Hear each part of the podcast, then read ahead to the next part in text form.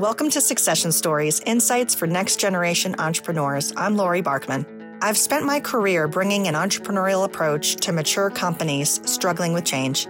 As an outside executive of a third-generation, one hundred twenty-year-old company, I was part of a long-term succession plan. Now I work with entrepreneurs, privately held companies, and family businesses to develop innovations that create enterprise value and transition plans to achieve their long-term goals. On this podcast, listen in while I talk with entrepreneurs who are driving innovation and culture change. I speak with owners who successfully transition their company and others who experience disappointment along the way. Guests also include experts in multi-generational businesses and entrepreneurship. If you are a next-generation entrepreneur looking for inspiration to grow and thrive, or an owner who can't figure out the best way to transition their closely held company, this podcast is for you. Subscribe to our newsletter for more resources to build value in your business. Visit small dot big dot com. That's small, D O T, big dot com, and sign up today. This week, I'm joined by Julie Ann Sullivan, an international best-selling author, speaker, and business culture expert. What's the big why around company culture? First, it's dollars. Morale and attitudes affect employee productivity, which can negatively affect your customer service, quality, reputation, and ultimately your profits. The other why is related to succession.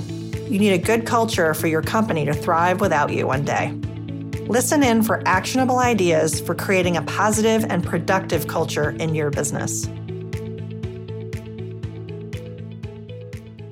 I am so excited today to speak with Julie Ann Sullivan. She's a catalyst of culture, and it's an amazing thing to talk about culture because it's hard to put your finger on it. So Julie Ann, I'm really glad to have you on today because I think especially now as companies are really going through a lot of changes, to talk about the topic of culture. So welcome to Succession Stories. Oh, thank you so much, Laurie. I'm really excited to be here today as well. Why don't we start by talking about you and your background? Because you didn't start out as a catalyst of culture. You started out as a C P A, right? Well, actually, before that, I had a degree. My undergraduate degree is in psychology. And I was interested in developmental psychology and made a pact with myself right after I graduated with my B A to learn about human behavior every day deliberately in some way, which I have continued.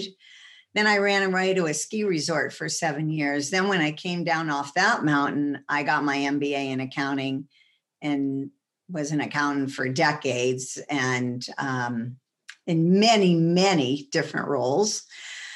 And then I didn't want to learn any more about it, so I quit, and I thought about the unique perspective I had between, you know, understanding how functionally a business works and how well I understood human beings. And at the same time, life would have it, this new phrase came out called employee engagement. So it was a perfect path for me to follow. Yeah, absolutely. Well, that's an interesting path when you talk about paths and mountains, being running, running a ski resort and doing all these different things and finally finding this path to employee engagement. Psychology is an interesting also beginning for you. I've always thought about the psychology of business. It's what I studied undergrad, and my undergrad was what I called the psychology of business, which human resource management. And mm-hmm. my major was a major that put us into either labor relations, law, or human resource management. And so for me and working in that field, employee engagement was just part of what we did. And I've inherently, since the beginning of my career, understood the value of having people engaged in their workplace. But there might be people wondering, what's the big why? Why does company culture matter? Why does employee engagement matter? Well, it only matters if A, you want to hire really good talent, B, if you want to retain that talent, C, if you want a workforce that can be flexible and creative, and D, if you want to have a bigger profit. Yeah, so, I think that all of those things matter, right?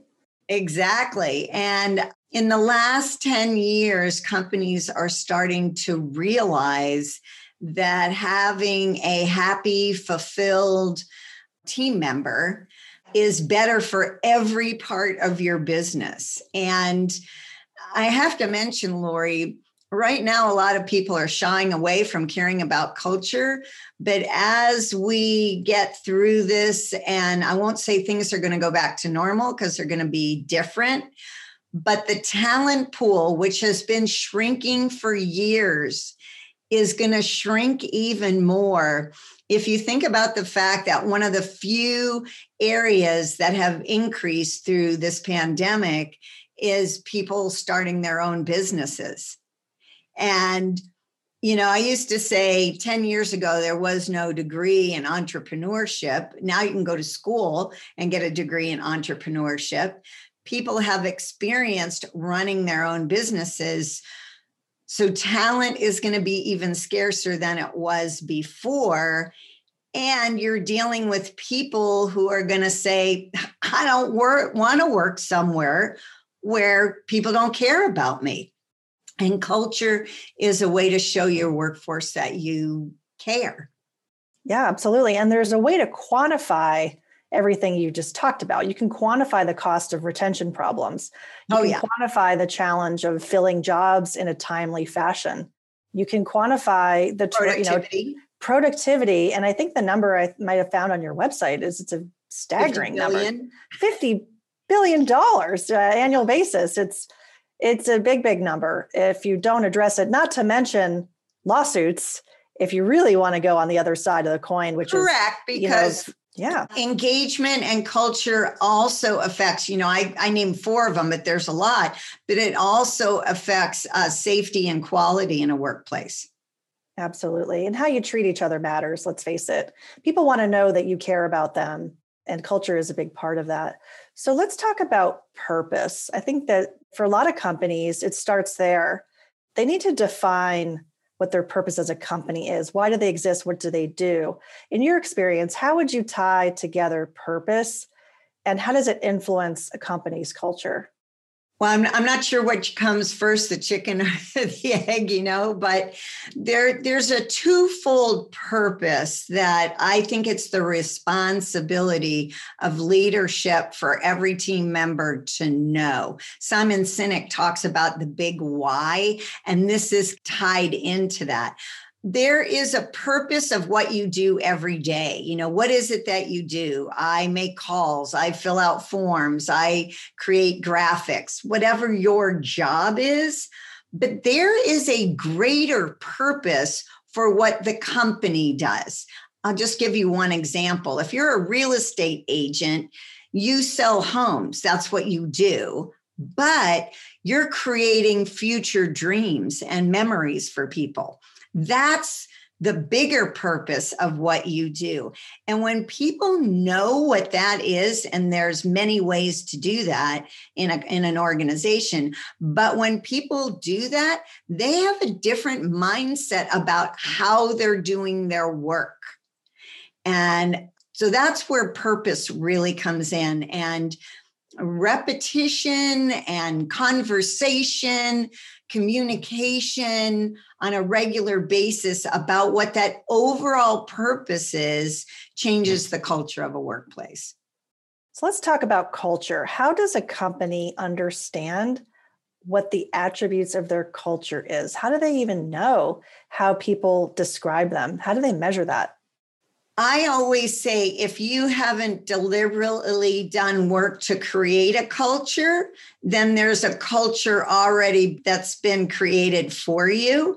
And the best way to do that is ask, talk, take a survey, have a consultant come in and find out for you. Find out what your workforce thinks and what they would like.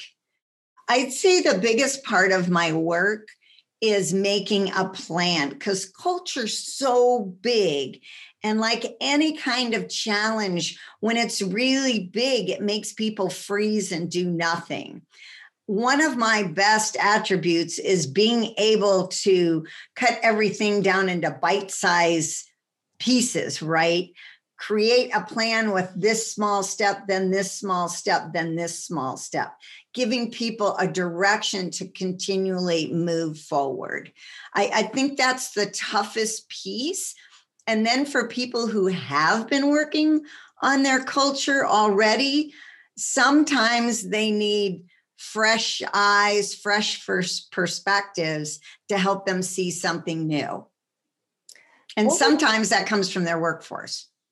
Yeah, I was going to ask you, that sort of leads me to this next question. What would be some of those reasons that a company has brought you in? Is it because they're having a problem with their culture, or because they see a need for change, or maybe they're, like you said, their employees are, there's something that's come up where employees are calling out a problem? One is being able to hire good talent. Why isn't good talent coming our way? I had a company that I dealt with, and they were having that problem. And basically, I said, you have old, all middle-aged white men on your website, and yet you have women who are in, you know, uh, leadership positions, and you're not showing that on your website, and you're not showing any diversity, even though you have diversity in your company. If I am a young adult now going to look and I see that, I'm not even going to apply. So that's just one small example. They may be having problems getting good talent. They may have a high turnover rate. It can't always be everybody else, right? It can't always be a generational problem, right? Right. Um, so that may be a reason. Or they may have had a change in leadership, or an awakening by leadership that says, we need to work on this. We can't just have this be willy-nilly. We need to bring everyone in and create our own tribe, our own family, our own community that is our brand. Because the interesting aspect of culture is it is your brand. It's what people say at the local bar, at a restaurant when we can get back there, right? It's what people say to one another about your business. That's your brand. And that very much so comes from inside your culture. That's right. Because a lot of people, if they enjoy working there, they're going to tell everybody how much they enjoy working there. They're going to foster referrals to jobs that are open. And they're business. Going to- And business, they're going to drive customers there. I felt that way very strongly about a company I used to work for. I used to wear their clothing. I used to tell everybody how proud I was, how much I love the environment there. That's a multiplier effect if all a lot of Absolutely. Other employees feel that way. Absolutely. And so for you, you've worked with a lot of different organizations, from global multinational corporations to smaller organizations. And as you reflect on any of those clients, which organization has most impressed you by the changes that they've made to their culture from a before and after story? I, I think I would have to say the Dwyer Group, which is now a part of Neighborly. And they had this way, they decided to come up with a set of values. And at every meeting where they had three or more people, they would recite them or discuss one. So think about that, every meeting with three or more people. And it took about a minute. This wasn't a long discussion or anything like that. They actually used to give out gift cards and T-shirts for people who could recite them with heart, is what they said. Now, their revenue, when they started this program, their revenue doubled in two years. So that's the best example I can come up with. That's Was it because example. Of that? I don't know, but did it have something to do with it? I would think so. I would think so too.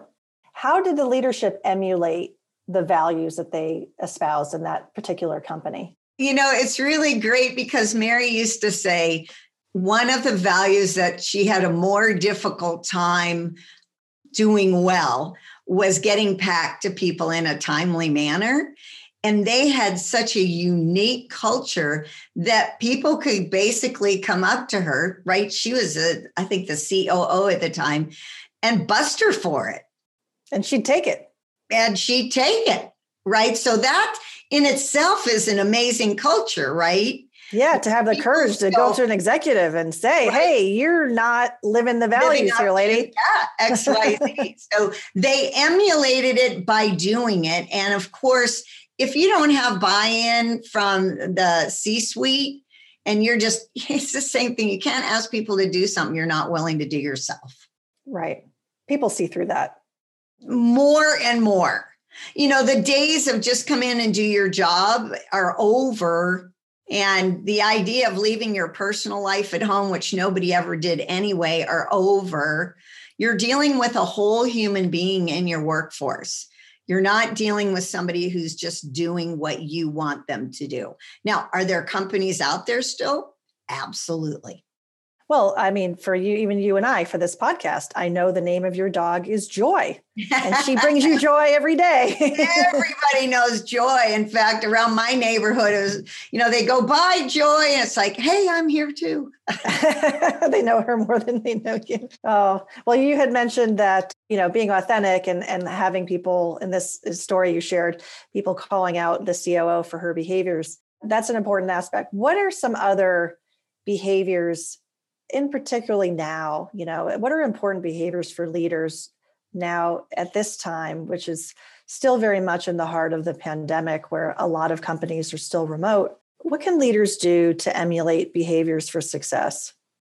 I go back to the four attributes I found in common with the many dozens of C-suite leaders that I interviewed um, for my own podcast over the past several years. And number one on the list to me, because I'm a communications freak, uh, was the ability to really listen. And people either know how to do that or they don't. They've never been taught how to. So many times when I do communication work, it is on listening, how to really listen. And then once you have that ability, coupled with the ability to be open to new ideas, will catapult any business, as opposed to C-suite leadership that believes they have all the answers, right? That's very short-sighted.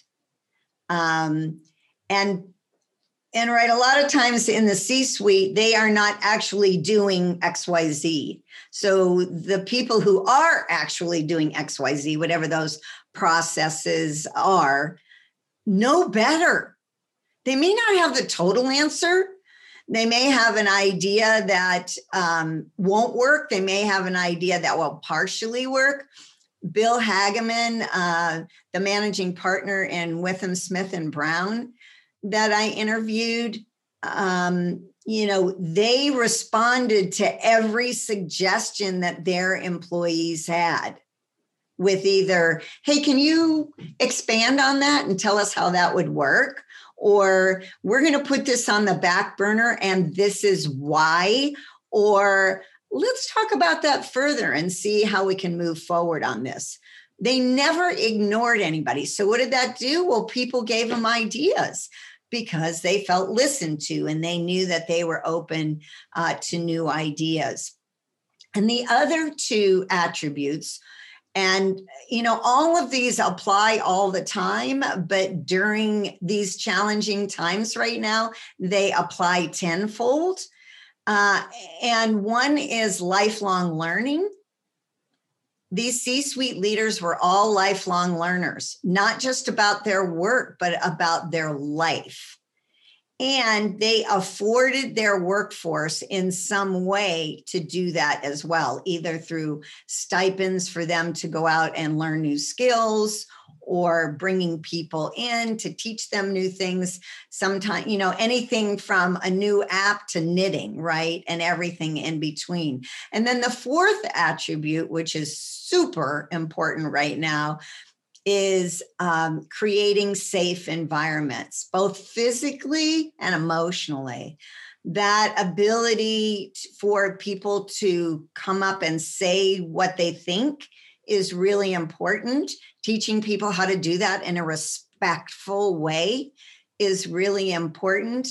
And um, like I said, on an emotional, we all want a safe environment physically. As people come back into the office, it's not going to look the same. Are people still going to have great big offices and everybody come in? I, I don't think so. Many companies are realizing, wow, we can really do this remotely. Research shows us that good workers work just as well or better remotely. Other people aren't so good remotely. They need that structure of being in an office. So I think what we're going to see is a hybrid when people come back. Uh, but communication and more of it. With people being remote, we need more communication, more structured and focused communication, not just blah, blah, blah, blah, blah. And the uh, companies that are really thriving right now, some of that communication is not about business at all. So many companies are having game night, or I was at a meeting the other day and everyone had to uh, play a song from the year they graduated high school, right? And then people get to know, oh, you like that kind of music? I like that kind of music too. You know, it connects people. It's all about connecting. And I have to tell you, during these, the pandemic, I have made some of the greatest connections I have ever made with people I probably never would have connected with. Uh, so I, I think it's a real possibility. Yeah. I want to go back to the basics, what you mentioned in terms of those four pillars, because you can't be a good listener and not ask good questions, right? And you can't be somebody who's kind of giving their thoughts and not be listening to the other side. So I feel like those two things really go hand in hand. When you're, if you're a leader and you're, you want input, you need to ask for it. Then you also obviously need to be listening to it and acting on it. And then if you are the person that's giving the input, you know, you want to be also getting the signals back from your organization that they care and that they're hearing you. So I think that that was a really important message. And also, I do appreciate what you said about the structured communications, because I think that's the hallway conversation and seeing them, hey, what's going on? We're not going to have that as much as anymore. And people checking in on you to see, hey, how are you doing? How is your daughter? I know she wasn't feeling well. Is she feeling better? How are you doing at home? What stressors do you have? And let's face it, health is an issue too. You know, if you're not feeling well, you're not going to be going in the office anymore. People don't do that. We now have a new level set of expectations. If you're sick, you're staying home. Nobody wants to see you coughing and, and you know, right. it's, it's a whole other thing. But the checking in authentically of how are you doing is so, so important for leaders now. And I'll give you a perfect example. I have an African-American friend of mine. And uh, when George Floyd was killed, his leadership never came to him and said, how are you doing? Never. With everything that was going on with George Floyd and everything else, uh, no one ever checked in with him as a human being, as a Black American, to find out how he was doing and if he needed any support. That to me is, you know, like walking around like this. How did that come up in conversation between the two of you? Uh, he was uh, just telling me about what a disconnect there was from leadership. And he's in leadership. Yeah, he's in leadership. But his C E O just never, ever, ever mentioned it, like it wasn't happening. So uh, yeah, authenticity, being real, that would have been real to say, yeah. Hey, how are you doing? There's a lot in twenty twenty a, for yeah, people to be checking in on. That's an understatement, right? Yeah, because now if I have an appointment with somebody and they don't show up, my first thing is, do you have COVID? Does somebody in your family have COVID? I'm always checking in. Are you okay? Right. I realized you missed today. I'm sure there's a good reason, but are you okay? I want to make yep. sure. And yep. I say that in these challenging times, I, I'm a little overcautious. So I just want to make sure you're okay. Yeah. And I mean that, and people appreciate that. Absolutely. Um, and I, I think that not having the opportunity for check-ins and making sure people have what they need. You know, when, when people first started to become remote, I would say, okay, you're not paying for parking for somebody. You better be making sure they have a long enough cord from their modem to their computer so they can do their work. You know, spend that twenty bucks. You need to ask people, what do you need to do the job we need you to do? And do you think that people are expecting to go back, you said, in this hybrid mode? And do you think the choice is going to be led by the employee? You think choice is going to be led by the employer? Oh, I think it's it'll be led by the employer because they're paying the bills, right? And it also is what is their mindset. So obviously, if you're selling something in a restaurant, being remote doesn't work. So we'll just, you know, right, leave yeah. those out right yeah. away. But for a lot of service, organization, tech, I mean, my son's in tech. I know a lot of people in tech. They keep pushing their deadlines. I don't think tech's ever going to be the way it was before because they know they can do things remotely. And, you know, the I think, well, of course, we'll see. But I think the idea of having a big campus and, you know, I, I, you know, people who own property are going to have people back, but people who are on leases, hmm, we'll wait and see. But I think that's, I think commercial real estate's going to take a big hit in the next couple of years. That landscape is definitely changing. One of the things you did not mention in your background was your certification in laughter. And I wanted to bring that up because, one, it's really very uh, unique to be a certified laughter leader. And so what prompted you to get that? But then also, how do you use that in your engagements with clients? Why is humor important to you? And how do you bring that into the company culture conversation? Sure. Actually, when I first started out, when I decided I was going to be a professional speaker, not having any idea what that meant, um, I actually read an article in a newspaper about a woman who was teaching laughter sessions. I've always been a very optimistic, up type of person. And I thought, that sounds fun. And as it was that day, every person I wanted to talk to was there for me to talk to. And by the end of the day, I had signed up for this two and a half day workshop to be a certified laughter leader. I had no idea why, but I thought it might be fun if I, as a give back to the community. For many years, I every quarter I had Uh, laughter sessions at libraries all around the city, right? That was my give back, to have people come in and do that. But then I started adapting those sessions for corporate.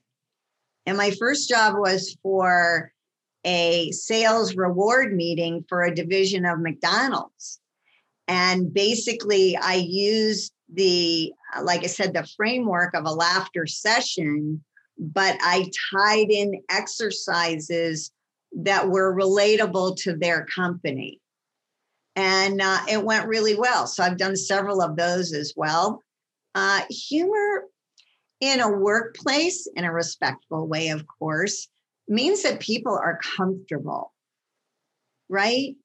Um, and you want a certain level of comfort, like I said, in a respectful way, in a company, because that means people feel like they're family, right? They're not yeah. so rigid. That that's one way. Um, and then uh, I actually went back and did more training and became a trainer, so I could train other certified laughter leaders. But within that framework is something called good-hearted living, and Wednesdays are for gratitude. And gratitude is something I speak about all the time in all the work that I do, um, because it's a mindset that changes the perspective on everything else that you do. How do you deploy that? How do you tell managers, teammates, how to leverage that in a workplace culture? The easiest way, and anyone listening to this can do this themselves, is you Well, it, in a company, I used to say, get a space and Post-it notes, right? And have pens and have people write things they're grateful for and stick it up in this area, right? And not only did it benefit the person writing it, but it also benefited, benefited the person walking by. And some of those people realized it didn't have to be, I had a baby. It could be, I had pizza, right? And then more and more people participate. But now with Teams and Slack, I mean, there's many different ways online that you can do the same thing. You could have a gratitude channel, right? Where people just post things that they're grateful for about their workmates. Um, and, and it grows. What happens is it grows. So that's one way you can do it. Another way, when it was in office, was to have like a small whiteboard, and I would write, Laurie, I so appreciated you helping me on the Brown program, whatever that was, right? And you had to keep it on your desk for a week before you passed it on. But again, that can all be done uh, virtually now as well. I love the idea around gratitude, but you could tie that back in with any of the core values. Let's say your company has a core value around communications, great communications, or customer service. You could create a Slack channel or a virtual whiteboard or something that gets people participating and demonstrating how they are living that value. But gratitude is a great place to start. But I, I think we could tie it back into any of the other values too, right?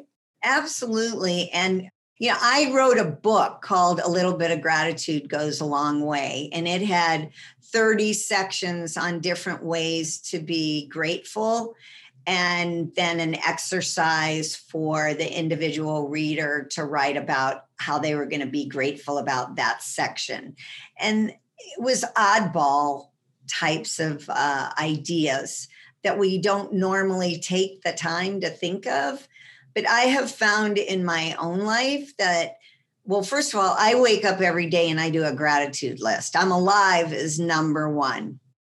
I'm healthy. I'm in a bed. I have sheets. I have blankets. I have pillows. I have electricity. I have a car. It's got gas in it. I've got food in my refrigerator. I have indoor plumbing. You see where I'm going. Yeah. I go through all of these and really recognize them just for split seconds. This all takes about thirty seconds before right. I get out of bed, but it really changes my perspective on the rest of the day.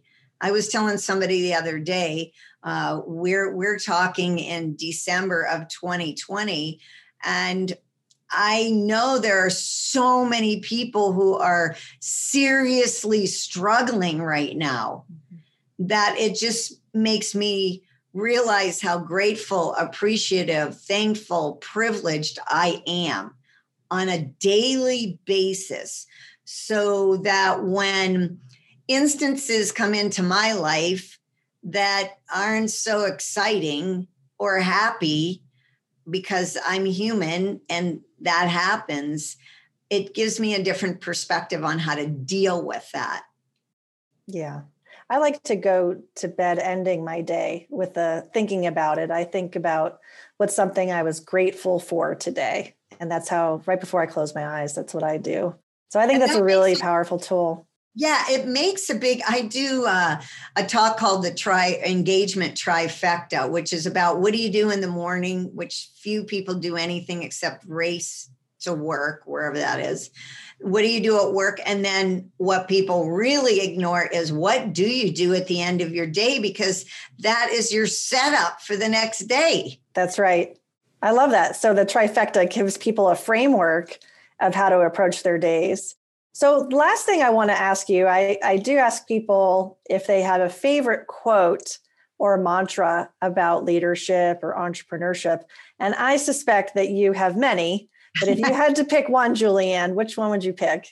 Oh, well, today I'm going to pick a quote by an incredible human being uh, called uh, Nito Cabane. And I actually, I, I took it down off my wall, so I would say it perfectly. And it says, don't mistake the difficult for the impossible. And I, I just really like that, because, you know, I don't really believe in failure.